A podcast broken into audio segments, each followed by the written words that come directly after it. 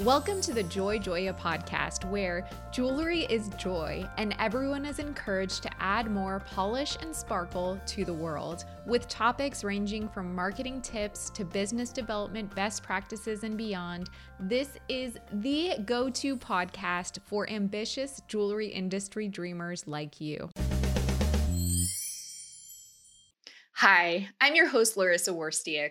Through this podcast, I aim to empower and inspire jewelry entrepreneurs and professionals so they can thrive while adding more beauty to the world.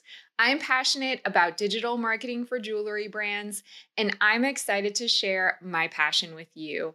As we all know, jewelry is joy, so I'll gladly seize any opportunity to talk about it.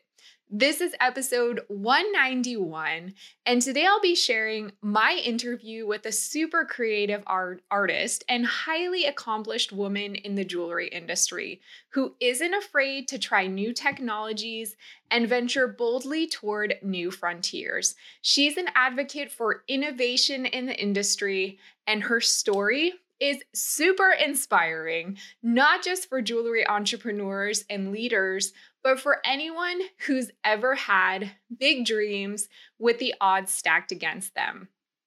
In this episode, we're going to talk about what it's like to carve your own path as a woman in a male dominated industry, the potential that NFTs hold for the jewelry industry, how a physical object and a digital object can complement each other, an example of two jewelry brands doing a very interesting collaboration, and much more. But before we get to the solid gold of this episode, I'd like to take a moment to remind you that this podcast has both an audio and video component. So you can either listen on your favorite podcast platform or watch on YouTube by searching Joy Joya. I love creating this content as my active service to you, my awesome listeners and viewers. And you can always support the podcast for free by taking the time not only to subscribe, but also to leave a rating and review on Apple Podcasts, which helps other jewelry dreamers find it too. I want to read my favorite review of the week. Kai Megushal, hopefully I'm pronouncing that correctly, says, quote, I'm really excited to have found this podcast as well as the other resources Larissa offers to jewelry entrepreneurs. As someone just entering the space, it's a relief to hear about her journey and receive tips that aid my own. End quote.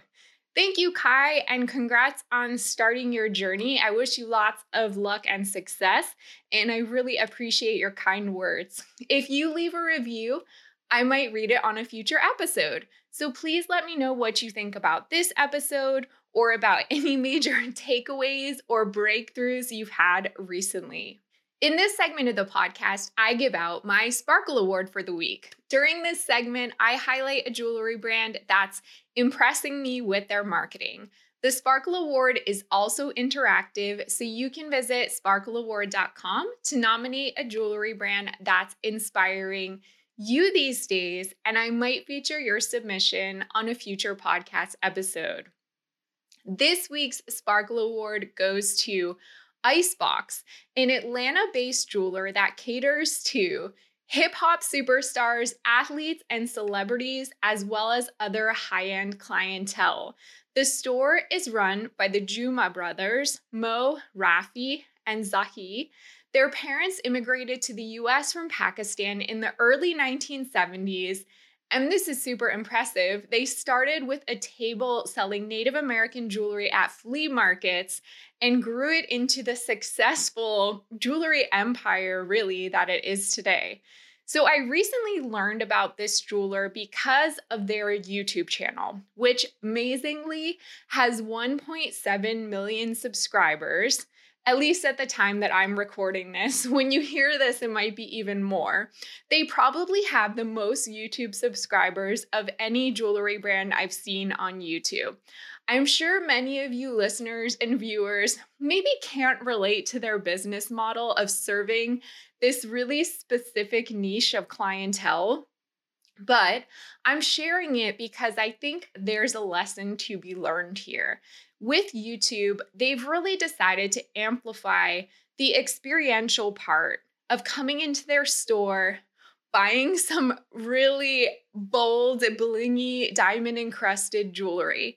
And each one of their YouTube videos is actually less about the jewelry, strangely, and more about the dynamic personalities who come shopping at their store, as well as the really fun experiences they're having there. So, even if you don't have hip hop superstars shopping at your jewelry store or buying from your e commerce jewelry brand, you can still think about how to amplify the most experiential parts of your business and really celebrate the customers who shop with you. Also, how can you tell more stories and be more entertaining as a business in the world? Their YouTube channel is really a great model and example of this. As I mentioned, you can visit sparkleaward.com to nominate a jewelry brand that's inspiring you these days, and I might feature your submission on a future podcast episode. Let's discuss some recent news related to jewelry or marketing. Each week, I share my thoughts about three relevant articles, and you can get those links by visiting the show notes. The first one comes from Town and Country magazine, and the title is The Best Lockets to Hold Your Secrets.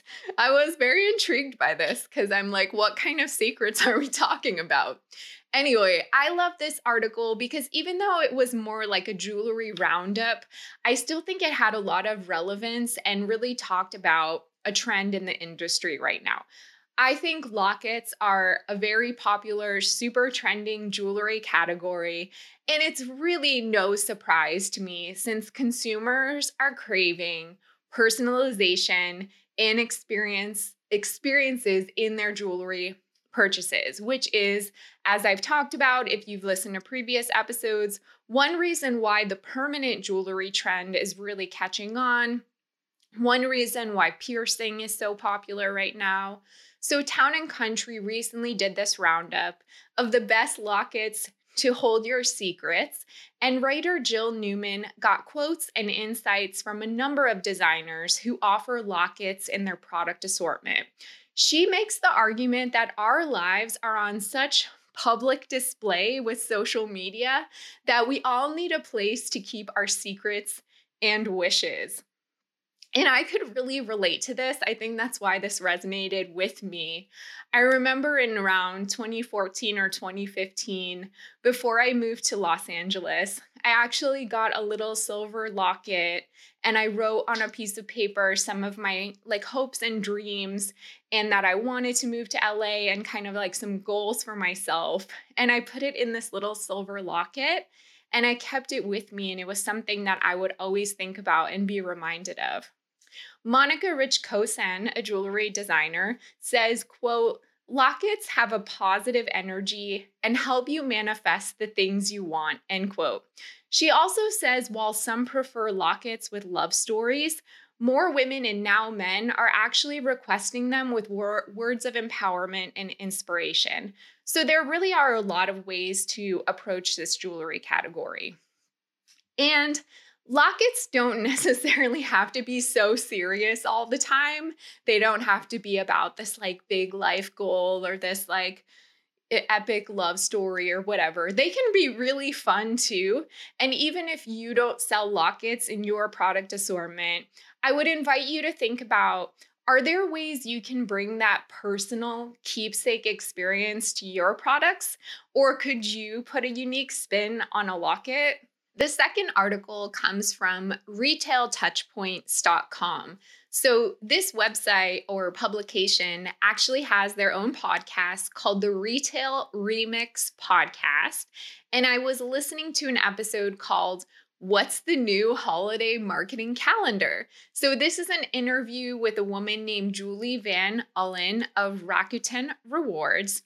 And she made some really interesting points about customer loyalty, about the holiday marketing calendar. And I just wanted to share some of those with you. And I also encourage you to go listen to this episode, which I'll link to in the show notes.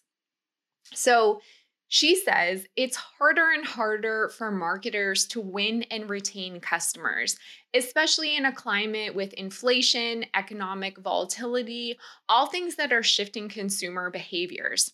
The things that are really keeping people coming back for more are personalized experiences, offers, and rewards. But on top of that, reconsidering the holiday calendar and kind of putting your own spin on it and not being afraid to do that. So you probably know about Prime Day, um, which is Amazon's like proprietary sales event. They've kind of created their own holiday, and retail branded events are becoming more and more important to marketing strategies. Whether it's a retailer creating their own, like Amazon, or a retailer working with a partner like Amazon on this quest for loyalty. So they're really able through these events to create more touch points with consumers rather than sitting around and waiting for those big holiday retail calendar events, which we know in the jewelry industry are Christmas time, Valentine's Day, Mother's Day. Those are some of the big ones. So, consumers are never going to stop spending against the traditional holiday calendar. Those days will always be there, they're not going anywhere. But maybe thinking about creating your own holiday or your own branded event, which gives you an opportunity to elongate that calendar. Why sit around and wait for the holidays? Try something um, new and get your customers excited about a day that they maybe didn't even think about before. So, this was a really great podcast, and I'll put the link to the show notes so you can check it out too. And the third article was actually a press release that I noticed from Sotheby's called Sotheby's and Metagolden bring NFT jewelry to the global stage in inaugural jewelry auction. So, this upcoming auction sale called Art as Jewelry as Art by Sotheby's, it's taking place from September 24th to October 4th, and it features NFT pioneer Meta Golden alongside physical jewelry pieces by renowned artists like Picasso and Salvador Dali. It's really interesting that a major auction house is getting into NFTs and I think it really pairs well with the content of the episode that I'm sharing today or the interview that I'll be sharing today. The one NFT that will be auctioned is the digital twin of the Ethereum Expedition Ring by Meta Golden. So, according to the press release I saw, quote, resembling a miniature geodesic dome, the piece is inspired by intercontinental rocket launches that typically span upwards of 16 hours, which would be curtailed to approximately 30 minutes via up and coming space programs like Elon Musk's SpaceX, end quote. Hmm.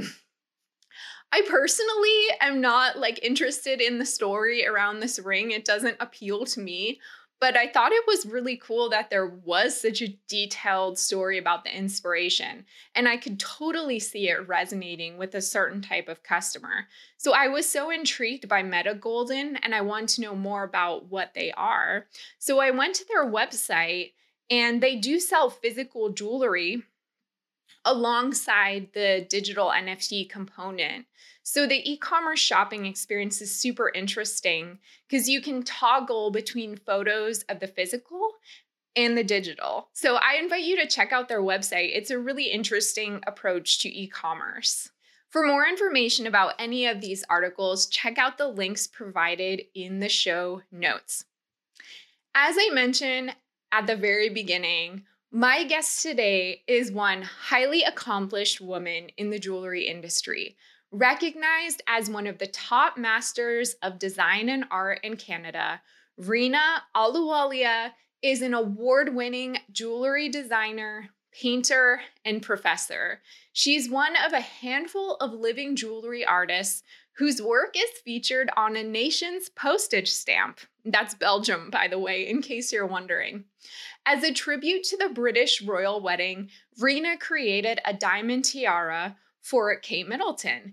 Reena also designed a historic diamond piece for the legislature of Ontario with De Beers Canada.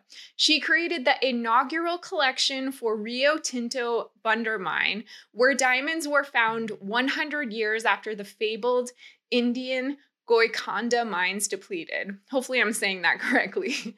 In 2019, Reena co created the watch that was awarded the Guinness World Record for most diamonds set on a watch.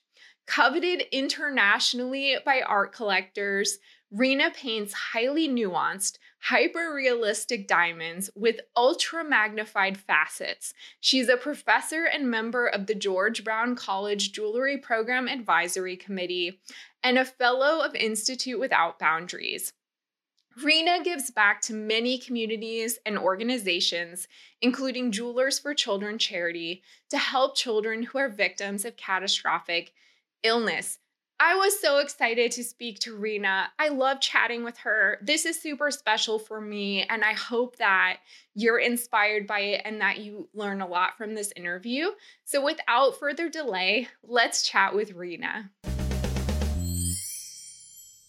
So, Reena, I absolutely love your story about how you broke through as an artist in a very patriarchal society. I would love if you could walk our listeners and viewers through that story and how you got to where you are today. Wow. Well, first, thank you, Larissa, for having me.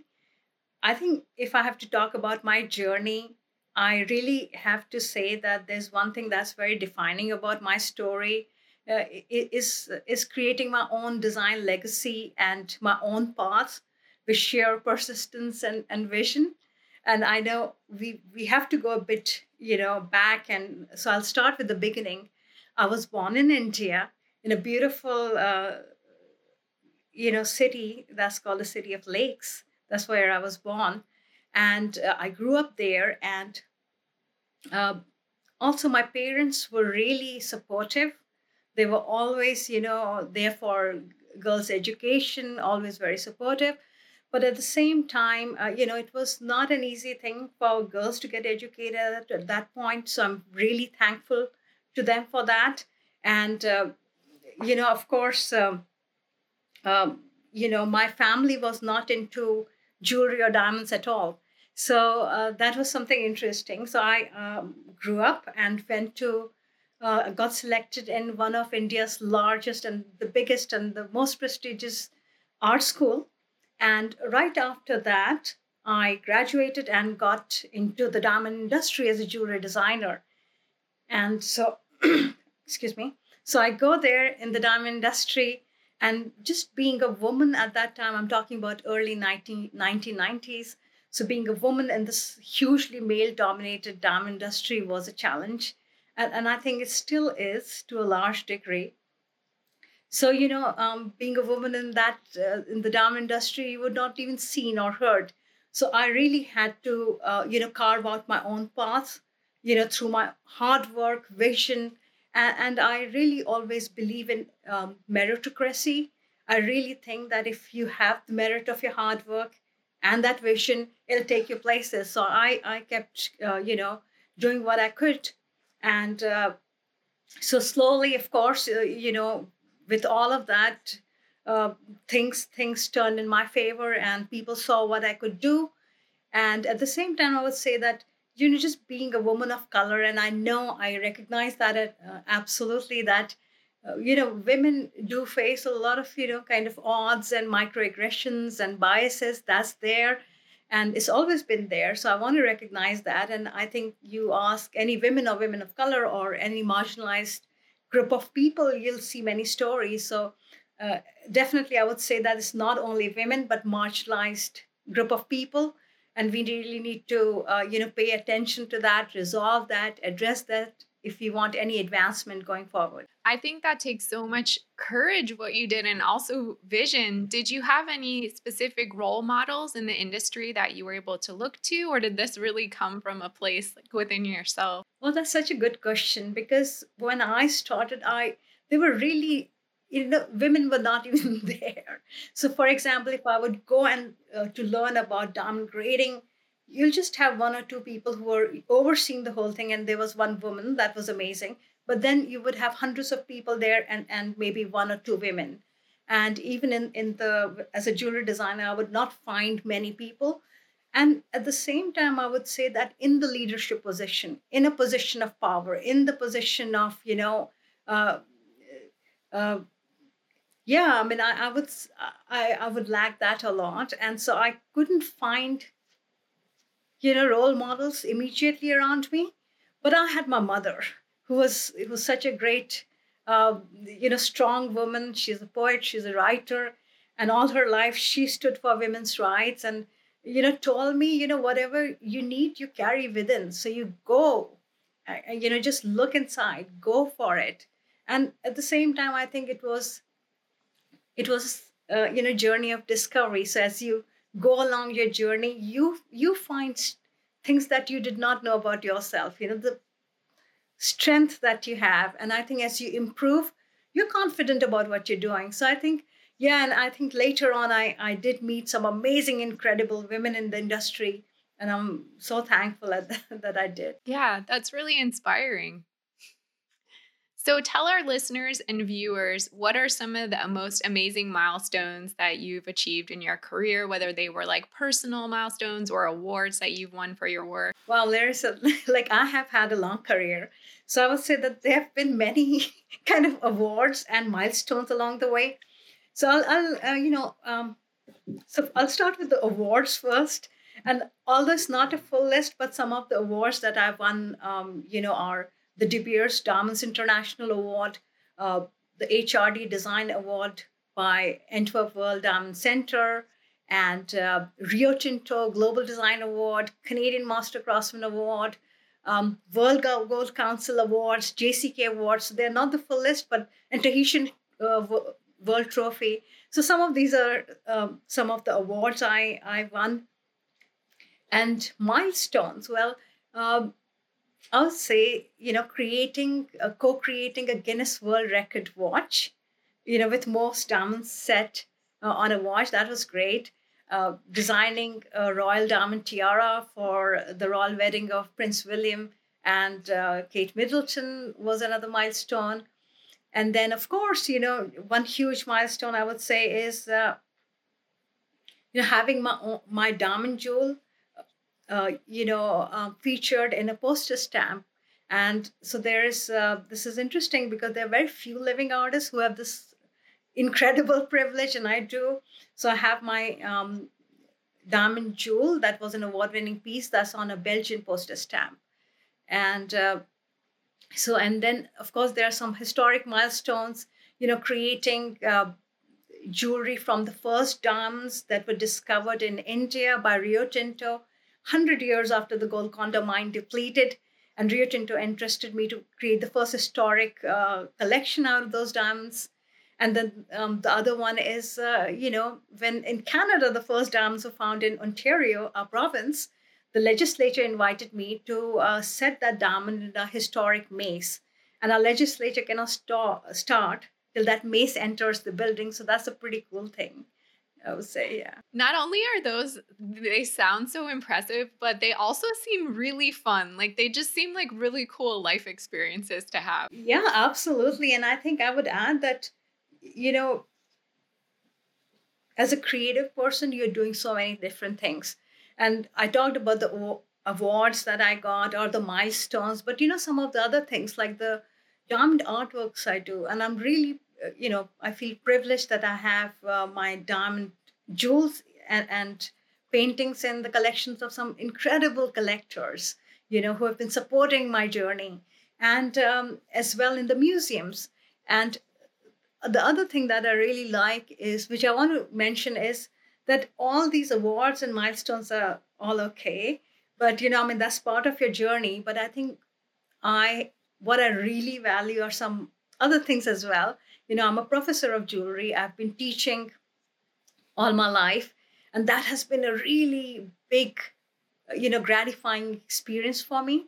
Of course, that landed me, you know, I got a fellowship award for that, and that was good. But I think just the kind of deep satisfaction um, that leaves me is is amazing to be able to inspire artists around the world and and just contribute and you know have a dialogue be part of their journey i think that's pretty cool to me and another thing that really is impressive about you, Reena, and you haven't even touched about this, is how innovative you're always thinking. So you have this creative mind and you do, you know, the more traditional art and that traditional training and creative arts, um, but you're also always looking at the forefront of technology and where the industry is going next. Can you kind of talk more about your affinity for innovation? I mean, I think like any creative person, I mean, I and I think that's part of my journey too, is that you know you're always looking to challenge yourself, and uh, that's something that really motivates me. That gets me up. I'm excited to expand my mind. I'm excited to learn more. I'm excited to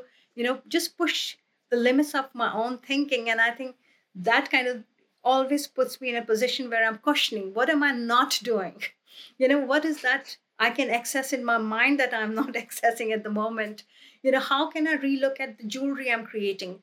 You know, what are the new things that are happening? So I'm really excited about challenging myself. And that's where I guess the innovations come from because, you know, um, and it's also exciting, you know, as a creative person to keep trying to, uh, you know, improve your art uh, improve your uh, you know mode of expression and i think that goes so that means that uh, the innovation could be very simply a mechanical innovation or a technical innovation or a digital innovation or how you tell your story so there's so many different layers to it uh, and that's so exciting for me. Yeah, absolutely. And one way you're doing that is last year you decided to enter the world of NFTs, which is so cool. And I would love to hear more about what got you into that and how you got started. So, Larissa, like, as I said, I'm excited about technology. I'm excited about science. I'm excited.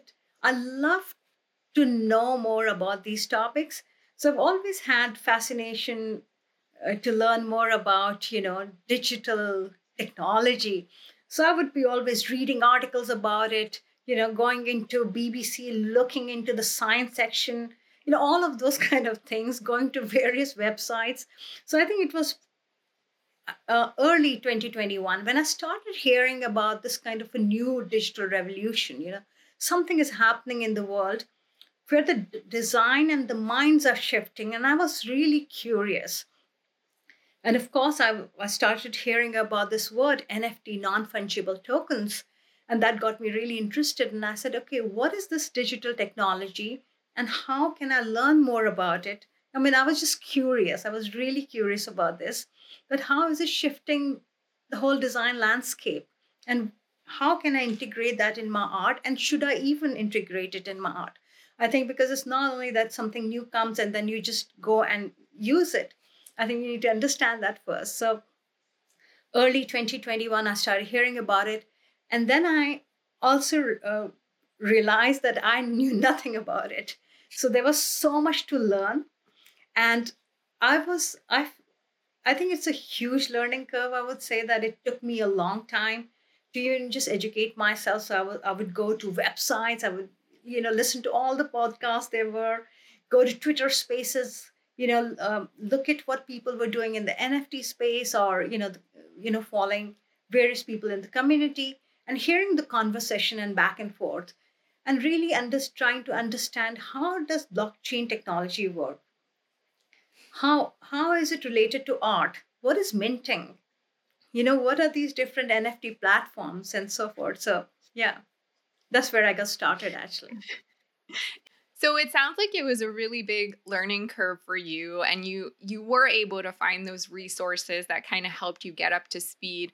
But what was the moment where you really decided, okay, I could utilize this? And then how did you decide to apply it to what you were doing?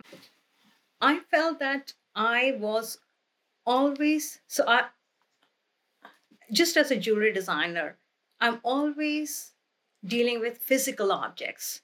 You know the three dimensionality is very it's easy for me to understand. I sketch in three dimension i uh, you know although my paintings are two dimension on a physical canvas. So i came from that kind of a world but at the same time with my jewelry there was in 2014 i had you know i had uh, i would say um, used qr technology to embed voice messages in diamond jewelry I was really way ahead. So I was always interested in integrating the physical and digital world. And so I found that to be very organic, you know, next uh, step for me because I thought, well, it's interesting that I make these physical objects, but now I can expand the story into a digital realm. Imagine because when I paint, when I do my paintings, it's not some it's not like for example i'm looking at a diamond photograph and i'm painting it because that needs no imagination. It just needs you have to copy it. But for me when i'm making my art i want to take you onto a journey. I want you to come along with me you know and and listen to the stories i have to tell. And maybe you know your own interpretation you know mix that with your own interpretation. So when i'm painting um, i always imagine that in 3d although it's a two dimensional object. So for me, I wanted to expand that narrative. I wanted to take it and just just kind of go into this digital realm where it's very immersive. It's like a language of diamond on a different scale uh, or gemstone. So that's where I thought, yes, I want to merge these two. And, and let's see how, you know, that was a great challenge for me too. That makes a lot of sense. So, what do you hope your current collectors, the people who already love your work, as well as people who continue to discover it in the future, what are you hoping for them to get out of the NFT? So, when I started, it was 2021, I, I launched my first NFT collection called the Diamond Verse, and it's on OpenSea. And this is one of the very first NFT collection uh, from the diamond and jewelry timeline. And these are my art NFTs. And for me, art is such an important personal, uh, you know, expression. So I hope that when uh, you know my collectors buy my NFTs, you know they're buying a part of my story. They're part, you know, they're getting a part of my soul. And I think as collectors, you know, when you support an artist, you, you are, you know, enabling them dream, you know, live their dream. So I think that's a pretty cool thing that the artists can do. Uh, sorry, the collectors can do. It's a beautiful thing. And as well, I think that art NFTs are like digital in- investment. Uh, you know, these are digital assets, and it's a great investment for for your future. So for my NFT collectors, I would say that look out. There might be many more things coming your way uh, in the digital realm from me. So so yes, look out for that in the future. That's very exciting. So, how would you say for the collectors? We we kind of touched upon this about the physical versus the digital. For the collector, how do those things really complement each other? So, NFTs, you know, essentially they're digital assets.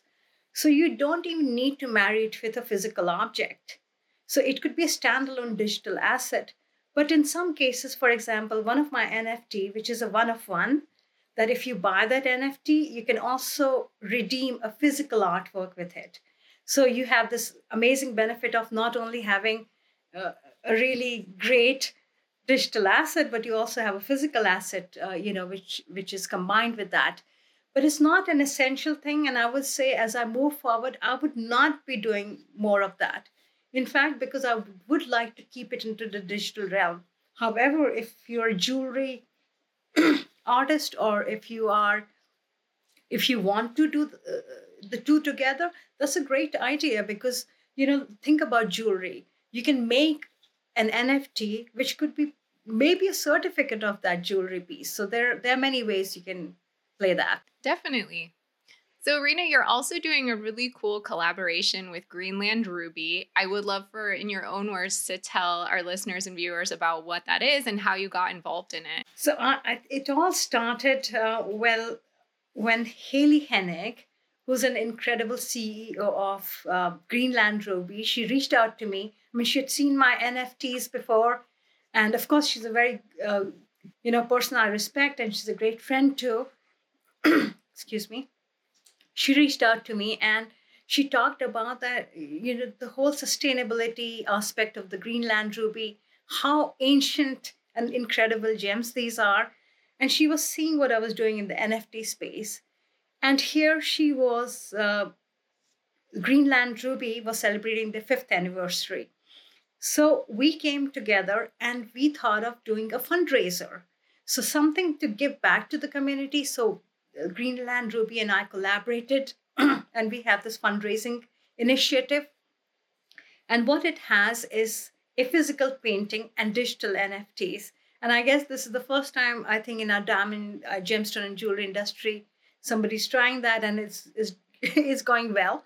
So uh, what happens is that this fundraiser you know the motive and the mission behind this fundraiser is to you know generate funds for the climate for the conservation and even for uh, you know communities around in greenland. So and 100% of the proceeds will go to the pink polar bear foundation. But what are the mechanism? How does it work so if you're a donor who has uh, you know donated to this initiative every single donor will win my limited edition ruby nft it's pretty spectacular. It's animated and you have to really go and take a look at that. And then one donor out of all the donors will win the physical painting which is quite spectacular uh, itself. And uh, i remember when i started Laryssa in the nft space one of my main goal was to really create some sort of a digital imprint that has a physical impact. So, how do I create something digitally that is all also able to not only, you know, um, that that not only comes from my own activism, but also serves. I think so. I think that was one of the purpose I had, and it's a goal I think you know I'm putting into practice. And let's see, happy about Absolutely. It's nice to see that. And side note, I did see that painting at JCK this year and it was very cool. Yes. And I like that they had it on display. And Thank then you. speaking to the the giving back aspect and having the purpose, you also do that with your own collection as well. Yeah, I mean, I think that's um I think it all stems from where I come from, really. You know, uh, I I was growing when I was growing up in India. I mean, I as I talked about, you know, how important education was for me. I mean, people can take it for granted. I mean, I remember, say, like the pencil crayon box that you people take it for granted. I would have to save for two months to even buy that. You know, I mean, so so just getting an education was a very big deal. You know, somebody teaching you was an amazing thing. So as I, you know, throughout my career, I think that is something I really thought I'm going to embed in my way of doing work, in my creation. And I think that is a holistic, you know, that's the whole that makes my practice, art practice whole. So, yes, I've been, uh, you know, with my jewelry collections or whether it's my paintings, whatever I do, there is a this there's a tangible impact and i want to make sure that that happens each year. So i also set aside a certain time. So it's like you know i mean of course you're a designer you're running a business you know you're an artist you know you need to sell your artwork and all of that is good. But i also feel that if you commit a certain time where it's not about money it's not about you know just that hustle or you know i think that's a good thing for your soul so i think it's been a couple of years that i set aside time where i only focus on creating with the intention that it benefits somebody else and not me i mean it gives me happiness and it's you know gives me great uh, uh, motivation to keep pushing forward but yeah I love that. And I think a lot of businesses in this industry can learn from that example for sure. Yeah, it's a it's a good thing for your soul. Definitely. So, Reena, in your opinion, what potential do NFTs hold for the jewelry industry? Where do you see this all going? I think it's going to go places, I feel. Is you know, one is that we are talking a lot about NFTs, and NFT as a word becomes really big, and metaverse and all of that. But if you really look at it, it's the underlying technology, it's the blockchain technology we're talking about. So NFTs are basically tokens that are registering the transactional aspect of it um, and at the same time you have assets that has provenance history transparency and traceability. So when you talk about any of these things that really can be applied to our field in jewelry and diamonds. You know we talk about the origin of diamonds or gemstones. Where do they come from? You know what makes a certain piece really one off? Or you know why is uh, why do you want to talk about the history of a certain jewel changing hands Imagine now that you're able to prove it and it's in perpetuity on the blockchain. That's a great provenance to have. And I think um, that kind of transparency is expected now. It's not something, I mean, there could be there are many words we all use and these are big words and people don't understand you know uh, the bigger larger words which i would not say here but some of the simple things we can do is being transparent you know not only in our speech in our actions on your social media but in the products and and you know expression that we are putting out there. And i think people demand that now. It, it's just a given and that's what is going to be going forward. But for the jewelry industry i think it's such you know we are innate storytellers. That's what we do you know imagine think of jewelry. That's the most intimate object you put close to your body. Is there anything more elemental and pure and, and long lasting than that? So i think as jewelry uh, you know industry we know storytelling. But i think now i think it's the time to level up and just just go into this multi-layered communication which is digital and, and start being digital storytellers too so there's much to explore in this space and i feel that this is something which we all would be doing in few years it would not be called nft but it'll be just a normal way of working so if you can learn about it, if you're interested in technology, just embrace it, you know, just start somewhere. I love that. I got chills when you were talking about jewelry being like a, the most intimate object you yeah. can like connect to yourself and i think it's so true and that needs to be something that businesses in this industry always remember when they're speaking to yeah. the consumer, whoever they're marketing to. That's so true. I mean, I think even, you know, with the start of humanity, imagine how ancient and how essential jewelry has been to our human body.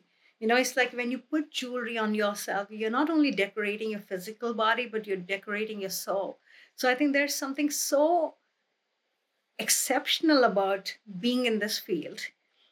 And it gives us this amazing opportunity to you know kind of expand on the meaning and expression of what we're doing and what we are saying. So i don't think it's a very difficult um, it's just something new which you're learning about and you're putting in your practice. And i think i would expect all the jewelers and diamantaires to have that in place in a couple of years i think most of the big brands are doing it and I know I remember when I started in 2021 December. I think one week after that, Bulgari had um, you know launched their NFTs. But what they did was really interesting that they did not make put a video of a jewelry piece and said, "Well, that's a video I clicked, and now that's an NFT." Because if you really look at it, NFTs are also very tied into this crypto art culture or a digitally native culture. So if you have something that is not innovation. Why should it be an NFT? So I loved what Bill Bulgari had done, and they expanded on the narrative, they expanded on the DNA of the storytelling. So they had this amazing art piece on the body, and I thought that was engaging for me. But if you just have a piece of jewelry, you made it into a video, and it's an NFT, I'm not interested. I mean, somebody else is, but I'm not. So I'm, I'm really yeah. looking forward to how our innovators in our jewelry industry are going to push that boundary and even question because um, you know people all of us question things you know it's not uh, you know the kool aid is not that you know this is not a slogan world. This is not that kind of a top down marketing or it's not that well i tell you so so this is why it is exceptional or important or you know i'm a legendary brand or things like that. It doesn't matter any i mean it matters to a certain extent. History matters. Your provenance matters, but that transparency matters too. And how you express yourself matters even more in today's world. Those are such great points that you made. And I like that you shared the example of Bulgari also. I think they are doing really interesting things yeah. in the NFT space. That there there will be many more.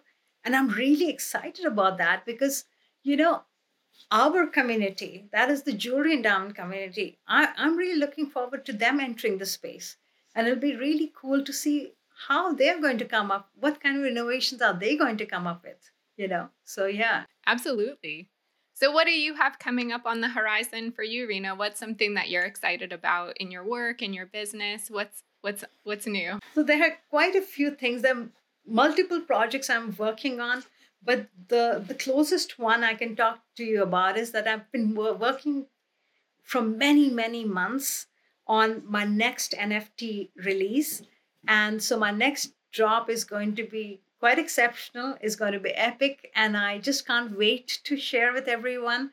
You know, I've taken my time, and it's it's exciting, and I want to you know share it with the whole world. So please look out uh, for announcement on social media and uh, yeah check it i hope that you'll check it out so that's something recent my next nft drop should be coming up soon probably within this month and uh, so yes that's one and on the jewelry front the diamond watches and you know the Ellissum by Reena collection that's a, that I'm still developing and expanding on. So yeah, uh, some amazing projects. So, how can people find you and learn more about these things? What's the best way for them to connect? So, I think um, I would say look for me and you'll find me in, in social media. so, you know, just um, go to my website. It's uh, www.reenaahluwalia.com. I'm on Instagram and Twitter at Reena Ahluwalia. I'm on TikTok, a bit new, uh, Reena.ahluwalia. And of course, as I said, look for me and you'll find me even on LinkedIn and Facebook. I'm everywhere. Um, let's connect. Perfect. And I'll put those links in the show notes too, so people have an Thank easy you. way to to get there. Reena, this has been awesome. I was inspired. I hope people listening and watching were inspired as well. You're doing so many cool and innovative things. So thank you for sharing that on this podcast. I really appreciate you. Thank you very much, Laryssa, for having me. What did you think? To learn more about Reena, visit her website, reenaahluwalia.com. Her first name is R E E N A, and her last name is A H L U W A L I A, or follow her on Instagram at Ahluwalia. You can always email me, Laryssa, that's L A R Y S S A, at joyjoya.com. If you love this podcast, please share it with a friend who'd appreciate it. And don't forget to subscribe as well as leave a review on Apple Podcasts. To purchase a signed copy of my book, Jewelry Marketing Joy, visit joyjoya.com slash book for more information. Thanks for listening. Remember to subscribe so you never miss an episode. For more information about working with Joy Joya, visit joyjoya.com, where you can sign up to download our free ebooks about various topics in jewelry marketing.